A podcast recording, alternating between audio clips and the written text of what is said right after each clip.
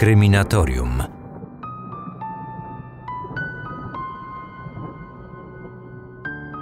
Ukryta tożsamość, dziwne zachowanie ofiary, tajemniczy, nocni goście oraz anonimowe telefony. To wszystko sprawiło, że morderstwo tego młodego mężczyzny stało się jedną z największych amerykańskich zagadek kryminalnych lat 30. ubiegłego wieku. Dziś otworzymy akta tajemnic właśnie tej sprawy kryminalnej. Ja nazywam się Marcin Myszka, a to Kryminatorium. Przypominam, że nowe odcinki mojego podcastu znajdziecie w każdy poniedziałkowy poranek na Spotify i oczywiście wszystkich innych aplikacjach podcastowych. Zapraszam również do obserwowania mojego profilu na Instagramie, gdzie zdradzam kulisy kryminatorium, a także opowiadam nad jakimi sprawami obecnie pracuję. Jeżeli chcesz więc wiedzieć więcej i szybciej niż inni słuchacze, to jestem do znalezienia po wpisaniu frazy Marcin Myszka Kryminatorium. A teraz przejdźmy już do naszej historii. Otwieramy akta tajemnic. Był czwartek, 3 stycznia 1935 roku, Kansas City w stanie Missouri. Krótko przed 23 Robert Lane wracał swoim samochodem do domu. Gdy mijał 12 ulicę, z daleka zobaczył biegnącego młodego mężczyznę. Człowiek ten od razu rzucił mu się w oczy. Był ubrany tylko w spodnie, buty i podkoszulkę na ramionczkach. W innej porze roku taki widok nie zrobiłby na Robercie żadnego wrażenia. Jednak w styczniowy, mroźny wieczór nikt nie biega tak ubrany po ulicach miasta. Coś musiało być nie tak. Zwolnił więc i zbliżył się w stronę niekompletnie ubranego biegacza. Wokół nie było innych samochodów, więc gdy nieznajomy mężczyzna zaczął machać ręką, a po chwili również krzyczeć w jego stronę, żeby się zatrzymał, Robert domyślił się, że macha właśnie do niego. Gdy stanął, ten człowiek podbiegł do jego samochodu. Otworzył tylne drzwi i wtedy na jego twarzy pojawił się grymas niezadowolenia. Pomylił się. Był przekonany, że zatrzymał taksówkę. Po chwili grzecznie przeprosił za pomyłkę. Zapytał, czy Robert mógłby go podwieźć do najbliższego postoju taksówek. Kierowca zgodził się. Jednocześnie uważnie przyjrzał się temu człowiekowi. Nie wyglądał najlepiej. Robert zapytał, czy autostopowicz nie potrzebuje pomocy, bo sprawiał wrażenie osoby, która nieźle oberwała. Nieznajomy przeklął głośno i powiedział, że jutro zabije tego, który mu to zrobił. Następnie usiadł na tylnym siedzeniu. Robert odpalił silnik i ruszył. Mijał kolejne skrzyżowania i spoglądał ukradkiem w lusterko wsteczne. Człowiek, którego wiózł, miał wielką ranę na lewym ramieniu. Przykładał do niej prawą dłoń, próbował zatamować krew. Milczał, a na jego twarzy malował się wyraźny grymas bólu. Gdy zbliżali się do zaparkowanej na ulicy pustej taksówki, Robert zatrzymał się. Pasażer natychmiast wyskoczył z auta. Podziękował i trzasnął drzwiami. Taksówkarza nie było jednak w pobliżu. Dopiero gdy nieznajomy otworzył drzwi taksówki i zatrąbił, to ten wyszedł z pobliskiego baru. Wtedy Robert odjechał. Nie widział, jak mężczyźni dyskutują i wsiadają do taksówki. Nie mógł też wiedzieć, że była to ostatnia noc w życiu tego człowieka. Dokładnie za 12 godzin jego ranny pasażer będzie już martwy.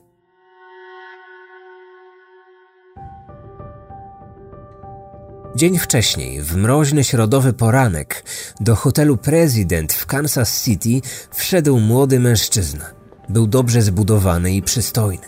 Wyglądał na nie więcej niż 25 lat. Ubrany był w ciemny płaszcz, modny, jak zauważył jeden z pracowników hotelu, dosyć drogi. Podszedł do recepcji. Przedstawił się jako Rowland T. Owen z Los Angeles i poprosił o pokój na ostatnim piętrze. Zażyczył sobie, aby okno pokoju wychodziło na zewnętrzny dziedziniec hotelu, nie na ulicę. Mężczyzna ten nie miał przy sobie żadnego bagażu. Było to dość niezwykłe, ponieważ inni goście pojawiali się najczęściej z wypchanymi po brzegi walizkami, a zwłaszcza tacy, którzy przybywali z daleka, jak on. Nie tylko to zwróciło uwagę hotelowej obsługi. Mężczyzna posiadał zniekształcone lewe ucho. Było to tak zwane ucho kalafiorowate, nabyte zniekształcenie małżowiny usznej powstałe w wyniku następstw urazu mechanicznego ucha zewnętrznego. Uraz ten jest częsty u ludzi, którzy uprawiają sporty kontaktowe, takie jak zapasy lub boks. Inną charakterystyczną rzeczą w jego wyglądzie była sporych rozmiarów blizna z boku głowy po lewej stronie tuż nad uchem. Przypominała ślad po oparzeniu. Owen starał się ukrywać te oszpecone miejsca włosami, które zaczesywał na bliznę. Jednak nie robił tego na tyle skutecznie, ponieważ ona i tak rzucała się w oczy wszystkim, którzy go mijali. Recepcjonista podał Owenowi klucz do pokoju 1046. Wezwał boja hotelowego o imieniu Randolph, aby pojechał windą z gościem i wskazał mu właściwy pokój. Mężczyzna podziękował i zapłacił za jeden dzień. Gdy mężczyźni jechali razem na dziesiąte piętro, nawiązali krótką rozmowę. Owen zaczął narzekać, że poprzednią noc spędził w innym hotelu. Jednak cena za pokój była jego zdaniem skandalicznie wysoka, więc postanowił przenieść się do hotelu Prezydent. Rozmówca pokiwał głową ze zrozumieniem. Odpowiedział, że u nich ceny rzeczywiście są niższe, ale to odbija się na standardzie, bo choć jest przyzwoity, to jednak niższy niż w hotelu opisanym przez gościa. Po wyjściu z windy na najwyższym piętrze poszli w prawo korytarzem. Następnie dwa razy skręcili w lewo, aż doszli do klatki schodowej. Minęli jeden pokój i zatrzymali się przy drzwiach z tabliczką 1046. Owen przekręcił klucz w zamku, wszedł do środka i zapalił światło. Przeszedł przez krótki korytarz. Minął szafę po prawej stronie i łazienkę po lewej. Rozejrzał się. Łóżko było po prawej stronie pokoju. Tuż obok mały stolik, na którym stał telefon. Po środku lewej ściany znajdował się większy stół, a na nim maszyna do pisania. Za stołem sofa, a dalej komoda. Po przeciwnej stronie ustawiony był duży, wygodny fotel. Boj hotelowy pozostał na korytarzu, ale przez otwarte drzwi obserwował gościa. Widział, jak Owen wszedł do łazienki. Z kieszeni płaszcza wyjął czarną szczotkę do włosów, czarny grzebień i pastę do zębów. Rzeczy te umieścił na półce nad zlewem. Tylko trzy. To było wszystko, co miał. Kiedy Owen opuścił pokój, razem ruszyli korytarzem w stronę windy. Po chwili Randolph zapytał gościa, czy może wrócić i zamknąć drzwi na klucz. Nie chciał, aby ktoś niepożądany wszedł do środka podczas nieobecności osoby tam zameldowanej. Mógłby mieć przez to spore kłopoty. Owen wręczył mu klucz i poczekał, aż boj hotelowy wróci. Windą zjechali na parter. Następnie Randolph powrócił do swoich obowiązków, a Owen opuścił hotel. Kilka godzin później, około południa, pokojówka udała się do pokoju 1046. Chciała w nim posprzątać. Według jej wiedzy pokój miał być pusty, więc otworzyła go kluczem uniwersalnym, który pasował do wszystkich pokoi. Mogła to zrobić wyłącznie wtedy, gdy drzwi zostały wcześniej zamknięte od zewnątrz. Gdy weszła do środka, poczuła się nieswojo. W środku panował półmrok, a rolety na oknie były szczelnie zaciągnięte. Już miała zapalić światło, gdy kątem oka zauważyła siedzącą na krześle ciemną sylwetkę. Natychmiast przeprosiła i powiedziała, że przyjdzie później. Owen wstał. Stwierdził, że pokojówka może kontynuować swoją pracę, bo jemu to nie przeszkadza. Od razu dodał, żeby kobieta nie zamykała drzwi na klucz, kiedy skończy. Spodziewał się wizyty przyjaciela. Następnie założył płaszcz i wszedł do łazienki. Gdy z niej wyszedł, przypomniał pokojówce o zostawieniu otwartych drzwi, po czym opuścił swój pokój. Kobieta zastosowała się do prośby hotelowego gościa. Wróciła cztery godziny później. Miała ze sobą czyste ręczniki, które chwilę wcześniej odebrała w pralni. Drzwi do pokoju wciąż były otwarte, więc weszła do środka. Wewnątrz panował ten sam mrok, który zastała podczas poprzedniej wizyty. Na łóżku leżał Owen. Był kompletnie ubrany. Nic nie powiedział. Nawet nie spojrzał w jej stronę.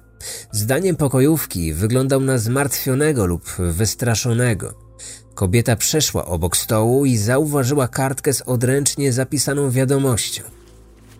Pomimo panującego mroku, udało jej się odczytać treść. Don, wrócę za 15 minut. Czekaj. Następnego ranka pokojówka wróciła do tego pokoju. Drzwi były zamknięte, więc włożyła w zamek swój klucz. Udało jej się otworzyć, a to oznaczało, że lokator zamknął drzwi od zewnątrz i opuścił pokój. Bardzo się zdziwiła, gdy w środku zastała Owena. Siedział na krześle w zupełnej ciemności. Pokojówka zaczęła zastanawiać się, dlaczego ktoś miałby zamknąć go w pokoju bez możliwości wyjścia. Czy ten mężczyzna był czyimś więźniem? Jej rozmyślania zostały przerwane przez dzwonek telefonu. Owen odebrał. Po dłuższej ciszy odpowiedział, że nie jest głodny i nie chce jeść, bo niedawno zjadł śniadanie. Po chwili powtórzył, już bardzo stanowczo, że nie jest głodny. Do swojego rozmówcy zwracał się po imieniu, nazywał go Donem. Zapanowała cisza.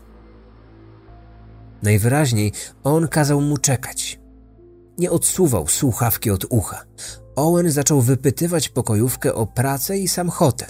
Wspominał jej o zawyżonym rachunku, który otrzymał w poprzednim miesiącu. Aż do momentu, gdy pokojówka wyszła z pokoju, on ani razu nie odezwał się do Dona. Jak każdego dnia o 16 pokojówka wróciła z ręcznikami. Podchodząc do drzwi, usłyszała rozmowę dwóch mężczyzn. Delikatnie zapukała. Nieprzyjemny głos ostro zapytał: Kto tam? Zdała sobie sprawę, że nie był to głos Owena, który już znała. Odpowiedziała, że przyniosła czyste ręczniki. Wtedy ten sam szorstki głos, ale już głośniej i groźniej, odpowiedział: Nie potrzebujemy żadnych pieprzonych ręczników. Tego samego popołudnia w pokoju naprzeciwko Owena zameldowała się kobieta z innego miasta. Była to 30-letnia Jean, która przyjechała do Kansas City na zakupy. Przed powrotem do domu postanowiła przenocować w hotelu. W nocy usłyszała hałas. Trwał z niewielkimi przerwami przez kilka godzin. Wydawało jej się, że dochodził z tego samego piętra. Jej późniejsze zeznania uzmysłowiły policjantom, że ten hałas mógł dobiegać właśnie z pokoju Owena. Oprócz huków i uderzeń przypominających przestawianie mebli, hałas składał się głównie z głośnej awantury. Podczas kłótni padały bardzo wulgarne przekleństwa, zarówno ze strony dwóch mężczyzn, jak i przebywającej z nimi kobiety. Ta pani z pokoju naprzeciwko kilka razy chciała zawiadomić o tym recepcję, ale ostatecznie tego nie zrobiła. Swoją opowieść Jean zakończyła słowami, że o czwartej nad ranem hałas nagle ustał. Wtedy usłyszała dziwny dźwięk. Trwał zaledwie kilka sekund i przypominał odgłos chrapania mocno pijanego człowieka. Operator windy zeznał, że tamtej nocy wiózł na dziesiąte piętro pewną kobietę. Widział ją już wcześniej kilka razy w hotelu. Zawsze była w towarzystwie innego mężczyzny. Nic więc dziwnego, że uznał ją za, jak to nazwał, panią komercyjną. Miał na myśli oczywiście prostytutkę. Pytała o pokój 1026. Pięć minut później zjechała na dół. Narzekała, że umówionego z nią pana nie było w pokoju. Godzinę później wróciła z jakimś mężczyzną. Miał on przy sobie dużą skórzaną torbę. Była podobna do tych, które operator windy widział u lekarzy, którzy jeździli na domowe wizyty. O czwartej nad ranem kobieta ponownie zjechała na dół i opuściła hotel. Była sama. Jej towarzysz zjechał z dziesiątego piętra 15 minut później. Narzekał, że nie może spać, dlatego postanowił wyjść i pospacerować. Operatora windy zastanowiły jednak dwie rzeczy. Na dziesiątym piętrze były tamtej nocy tylko dwa zajęte pokoje. Jednym z gości był pan Owen z pokoju 1046. Naprzeciw niego zameldowana była kobieta. Pokój 1026, o który pytała pani komercyjna, według jego wiedzy był pusty. Czy zatem pomyliła numer i chodziło jej o pokój 1046, a może o ten drugi, o 1026? Druga wątpliwość dotyczyła jej towarzysza. Mężczyzna, jadąc na dziesiąte piętro, miał przy sobie torbę lekarską i z tą samą torbą opuścił hotel o 4.15. Po co była mu ta torba, jeśli twierdził, że nie może spać i wychodzi tylko pospacerować? Operator jeździł windą codziennie. Nigdy wcześniej nie widział tego mężczyznę na oczy. Był niemal pewny, że nie był on klientem hotelu. Nigdy nie ustalono tożsamości tej podejrzanej pary. Nie powiązano godziny ich wyjścia z czasem, kiedy na dziesiątym piętrze zakończyła się awantura i rozległ się dziwny dźwięk chrapania. Policjantom nigdy nie udało się również dowiedzieć, czy pani komercyjna i pan z torbą mieli cokolwiek wspólnego z tragicznymi wydarzeniami, które właśnie tej nocy rozegrały się w pokoju 1046. Ale to, że hałas na dziesiątym piętrze nie był jedynie zwykłą kłótnią, wszyscy uzmysłowili sobie dopiero następnego dnia. Kilka minut po siódmej, w piątkowy poranek 4 stycznia, operatorka telefoniczna wpatrywała się w swoją centralkę. Od 10 minut czerwona lampka świecąca przy numerze 1046 wskazywała, że słuchawka telefonu w tym pokoju jest podniesiona jednak nie nawiązano w tym czasie żadnego połączenia. Oznaczać to mogło tylko jedno: ktoś źle odłożył słuchawkę na widełki. Operatorka wysłała więc w to miejsce Randolfa, czyli boja hotelowego. Miał zadanie poprosić gościa, aby poprawnie odłożył słuchawkę. Kiedy dotarł do wskazanego pokoju, zauważył na klamce zawieszkę z napisem nie przeszkadzać. Mimo to zapukał. Najpierw cicho, ale gdy nikt nie odpowiedział, zapukał głośniej. Proszę. Głos z zewnątrz kazał mu wejść. Randolph złapał za klamkę, ale drzwi były zamknięte na klucz. Zapukał więc ponownie. Usłyszał ten sam głos, głęboki, ale jakby bardziej stłumiony. Zapal światło. Zapukał jeszcze raz. I kolejny. Po siedmiu, może ośmiu próbach nie padła żadna odpowiedź. Zniecierpliwiony boj hotelowy krzykiem przez drzwi kazał Owenowi odłożyć słuchawkę na widełki. Później wrócił do operatorki telefonicznej. Poinformował ją, że gość jest prawdopodobnie pijany. Kobieta postanowiła odczekać godzinę i dopiero wtedy wysłała tam kogoś ponownie. Półtorej godziny później czerwona lampka na centralce telefonicznej wciąż się świeciła. Tym razem interweniować miał drugi boj hotelowy Harold. Mężczyzna zapukał. Cisza. Nacisnął klamkę. Zamknięte. Akurat miał przy sobie klucz generalny. Postanowił więc spróbować dostać się do pokoju. Udało mu się otworzyć zamek, a to oznaczało, że w środku nie może być nikogo. Pomyślał, że gość wyszedł i zapomniał wcześniej prawidłowo odłożyć słuchawkę. Otworzył drzwi. W środku panował mrok. Światło z korytarza lekko oświetlało pokój. Harold wszedł i zauważył leżącego na łóżku mężczyznę. Był nagi. Wydawał się być kompletnie pijany. Stolik przy łóżku był przewrócony, a telefon leżał na podłodze. E, kolejny pijak. Niektórzy nie powinni nawet zbliżać się do alkoholu. Wymamrotał do siebie pod nosem boj hotelowy, po czym poprawił stolik i położył na nim telefon. W tym samym momencie operatorka telefoniczna z ulgą zauważyła, jak czerwona lampka przy numerze 1046 zgasła. Jednak nie na długo. Dwie godziny później zaświeciła się ponownie.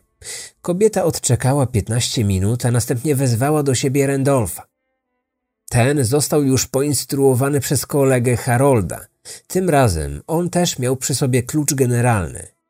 Na klamce wciąż wisiała prośba, aby nie przeszkadzać. Randolph mocno się starał, aby jego mina przypominała życzliwą, tak jak wymagał tego regulamin hotelu, w którym pracował. Zapukał raz, drugi, a potem trzeci, ale bez odpowiedzi. Wyjął więc klucz i przekręcił go w zamku. Otworzył drzwi i zdębiał. Kiedy wszedłem do pokoju, ten mężczyzna był ode mnie w odległości mniej niż pół metra. Klęczał, a jego łokcie oparte były o podłogę. Głowę trzymał w swoich zakrwawionych dłoniach. Zapaliłem światło, rozejrzałem się dookoła. Wokół było pełno krwi. Na ścianach, na podłodze, na łóżku, w łazience, nawet na suficie. Przestraszyłem się i od razu stamtąd uciekłem. Krzycząc dobiegł do recepcji, gdzie o wszystkim opowiedział. Kierownik hotelu natychmiast udał się do pokoju 1046. Był z nim portier oraz Harold. Drzwi były przymknięte, choć Randolph twierdził, że zostawił je szeroko otwarte. Mężczyźni próbowali dostać się do środka, ale udało im się otworzyć drzwi jedynie na szerokość 15 centymetrów. Po drugiej stronie blokował je leżący na ziemi mężczyzna. Najwyraźniej upadł, próbując wyjść z pokoju. Jego szyja, nadgarstki i kostki związane były jednym kawałkiem sznurka. Wciąż żył i był przytomny, ale jego stan wydawał się bardzo ciężki. Natychmiast wezwano policję. Zanim przyjechała, zakrwawiony mężczyzna zdołał się podnieść, przejść o własnych siłach do łazienki i usiąść na krawędzi wanny. Przybyli na miejsce funkcjonariusze zapytali rannego, jak się nazywa. Z trudem, ale przedstawił się. Rowland T. Owen z Los Angeles. Następne zadane przez policjantów pytania w niczym im jednak nie pomogły. Kto ci to zrobił? Nikt. Jak zostałeś ranny? Upadłem w wannie. Czy próbowałeś popełnić samobójstwo? Nie. Więcej powiedział funkcjonariuszom lekarz, który w pokoju pojawił się kilkanaście minut później. Na szyi, nadgarstkach i kostkach widoczne były ślady po ciasnym związaniu. Na szyi miał także siniaki sugerujące, że ktoś próbował go udusić. Kilkakrotnie został dźgnięty nożem w klatkę piersiową, tuż nad sercem. Jeden z tych ciosów przebił mu płuco. Kilka mocnych uderzeń w prawą stronę głowy rozbiło jego czaszkę. Najwięcej krwi było na łóżku i tuż przy nim, nawet na suficie, co sugerowało, że właśnie w tym miejscu Owen był przez kogoś torturowany. Na podstawie zaschniętych, krwawych plam lekarz stwierdził, że prawdopodobnie doszło do tego między trzecią a piątą nad ranem. Kilka minut później Rowland Owen stracił przytomność, której już nie odzyskał. Został przewieziony do szpitala. Tam zmarł krótko po północy następnego dnia. Policjanci, którzy prowadzili śledztwo, byli pewni, że doszło do morderstwa. Nie umieli tylko wskazać sprawcę. Przeszukanie pokoju 1046 niewiele im dało. Jedyne co znaleźliśmy to damska spinka do włosów, agrafka, niezapalony papieros oraz mała, szczelnie zamknięta buteleczka kwasu siarkowego. Były też dwie szklanki, jedna na półce pod zlewem, druga wyszczerbiona w zlewie. Na podstawce od telefonu odkryliśmy cztery odciski palców, należące prawdopodobnie do kobiety. Bardziej ciekawiło nas jednak to, czego nie znaleźliśmy. Nigdzie w pokoju nie było ubrań zamordowanego. Jego płaszcz, spodnie, koszula, a nawet buty i skarpetki zniknęły. Brakowało również jego rzeczy osobistych, takich jak szczotka do włosów, grzebień i pasta do zębów, czyli to wszystko, z czym przybył do hotelu. Zarówno wszyscy goście, jak i pracownicy hotelu zostali przesłuchani.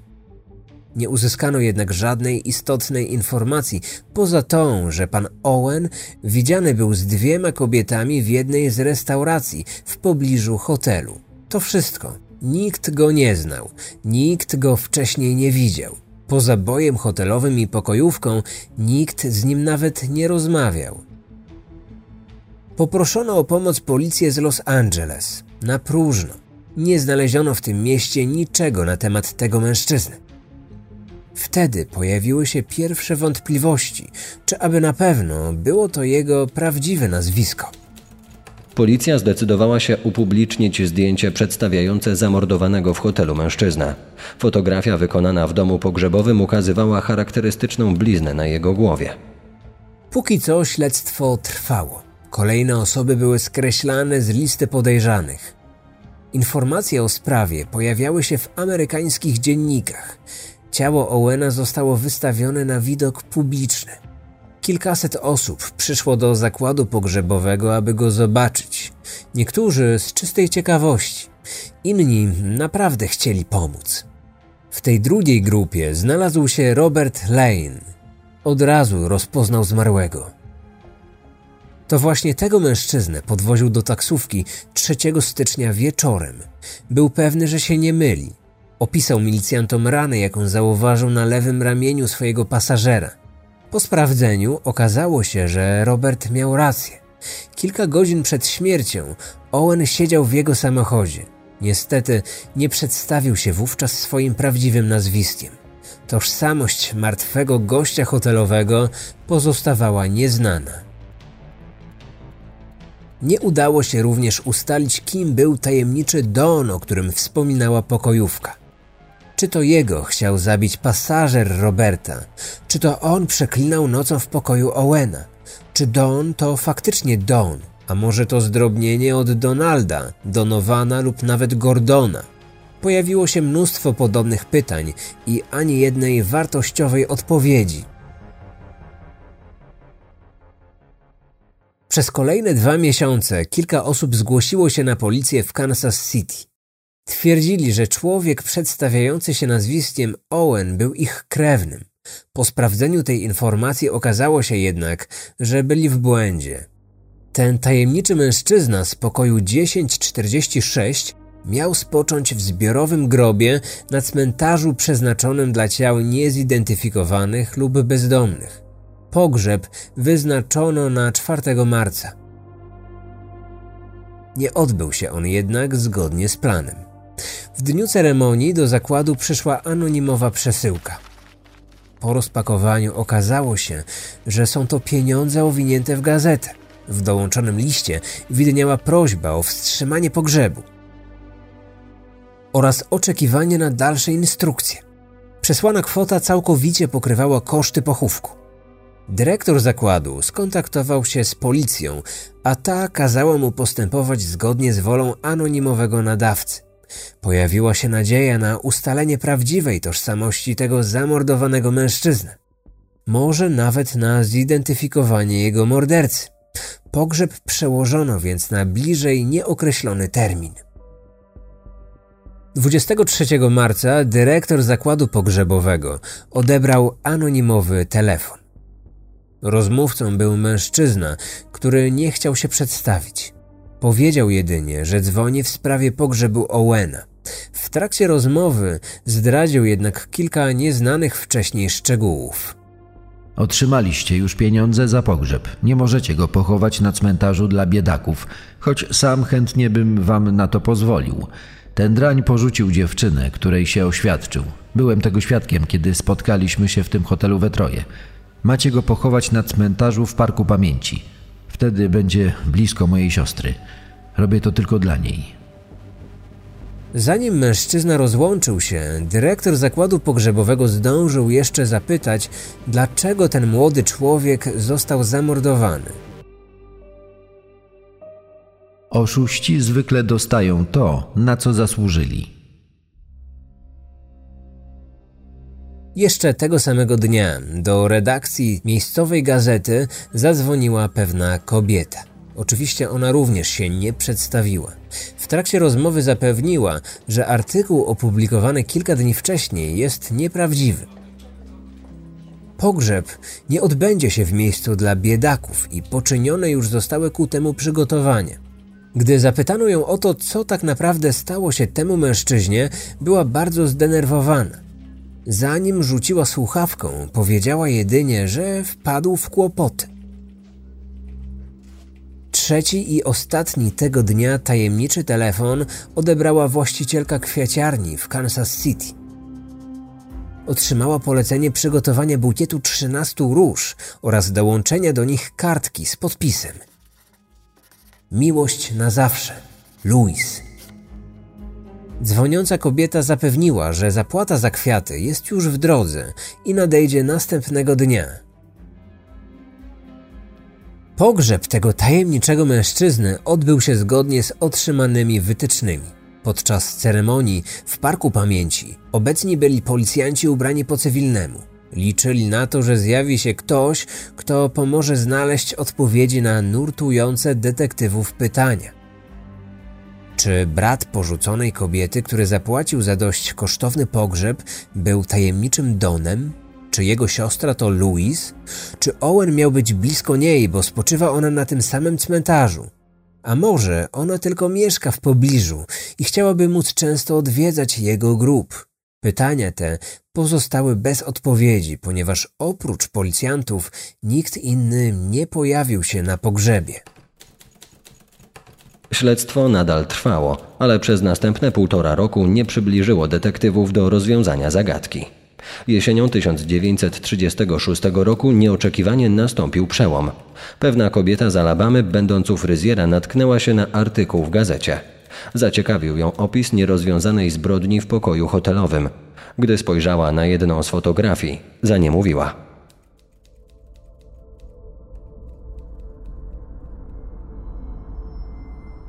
Zdjęcie przedstawiało głowę martwego mężczyzny z widoczną blizną po oparzeniu tuż nad uchem po lewej stronie głowy. Kobieta nie miała żadnych wątpliwości. Jeszcze tego samego dnia zadzwoniła na policję. Twierdziła, że martwy mężczyzna ze zdjęcia to jej syn, Artemus Olgetry. Blizna na jego głowie powstała wskutek wypadku w dzieciństwie, kiedy jej syn wylał na siebie gorący tłuszcz.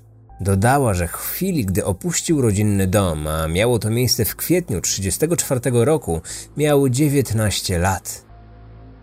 Od tamtej pory matka rzadko otrzymywała od niego oznaki życia. Dopiero wiosną następnego roku przyszły do jej syna trzy listy. Były napisane na maszynie. Wtedy kobieta nabrała podejrzeń, czy rzeczywiście zostały napisane przez jej syna. Pierwszy z nich napisany był zbyt potocznym językiem, niemal przestępczym slangiem. Jej syn nigdy nie używał zawartych w nim zwrotów i nie robił takich błędów ortograficznych. Drugi przedstawiał plany zbliżającej się podróży do Europy. Ostatni był pożegnaniem – Informował, że w dniu wysłania listu jej syn wypływa z portu w Nowym Jorku. Trzy miesiące później pani Olgetree odebrała telefon od człowieka, który przedstawił się jako Jordan. Powiedział, że jej syn uratował mu życie, a teraz mieszka w Kairze. Miał się również ożenić z pewną Egipcjanką. Kobieta natychmiast skontaktowała się z amerykańskim konsulem w Kairze. Otrzymała od niego odpowiedź, że nikt o nazwisku jej syna nigdy nie przybył do Egiptu. Dopiero od policji w Kansas City kobieta dowiedziała się, że listy napisane rzekomo od jej syna zostały wysłane już po jego śmierci. Tajemnica prawdziwej tożsamości mężczyzny z pokoju 1046 w końcu została rozwiązana. I to było wszystko, co udało się ustalić w tej sprawie. Nigdy nie udało się odkryć, co Artimus robił w hotelu Prezydent, dlaczego został zamordowany i co najważniejsze, kto dokonał tej zbrodni. Również tożsamość tajemniczego Dona pozostała tajemnicą, choć tu pojawiły się pewne poszlaki. W roku 1937 nowojorska policja aresztowała Josefa Martina. Został on oskarżony o zamordowanie człowieka, z którym mieszkał. Śledztwo wykazało, że zabójca często używał pseudonimu Donald Kelso. Po morderstwie wysłał kilka listów do rodziny swojej ofiary. Podawał się w nich za człowieka, którego zabił. Język, którego użył, przypominał ten, w którym napisane były wiadomości do pani Olgetri. Czy zatem Joseph zwany Donaldem mógł być tym Donem, z którym przez telefon rozmawiał zamordowany gość hotelu? Istnieje taka możliwość, ale policja w Kansas City nigdy nie powiązała Josefa Martina ze sprawą morderstwa w hotelu President. Śledztwo trwało do późnych lat 50. i nie przyniosło żadnego rozwiązania. Ostatnia sporządzona policyjna notatka zawarta w aktach sprawy kończy się słowami, że śledztwo będzie kontynuowane. Nigdy nie pojawiły się jednak nowe dowody i z czasem sprawa została uznana za nierozwiązaną.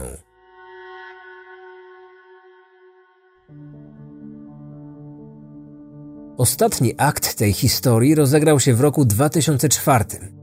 Dr John Horner, lokalny historyk i pracownik biblioteki w Kansas City, odebrał telefon od anonimowego mężczyzny. Rozmówca twierdził, że dzwoni spoza stanu i ma do przekazania ważną informację, która jest związana z całą sprawą. Powiedział, że kilka dni wcześniej porządkował rzeczy po pewnej starszej osobie, która niedawno zmarła. Znalazł wtedy pudełko z wycinkami prasowymi na temat morderstwa w pokoju 1046. Wśród nich był też przedmiot, o którym wówczas pisały gazety. Dobrze znałem tę historię i chciałem dowiedzieć się czegoś więcej na jej temat. Mój rozmówca był jednak bardzo tajemniczy. Nie chciał podać swojego nazwiska. Odmówił również odpowiedzi na moje pytanie, jaki przedmiot znalazł w starym pudełku. Naciskany przeze mnie, rozłączył się i już nigdy nie zadzwonił. Czy był to tylko głupi żart kogoś, kto przeczytał o tej sprawie w jednej z gazet? A może osoba, do której należały wycinki prasowe i ten tajemniczy przedmiot, rzeczywiście miała związek z tym nierozwiązanym do dzisiaj morderstwem?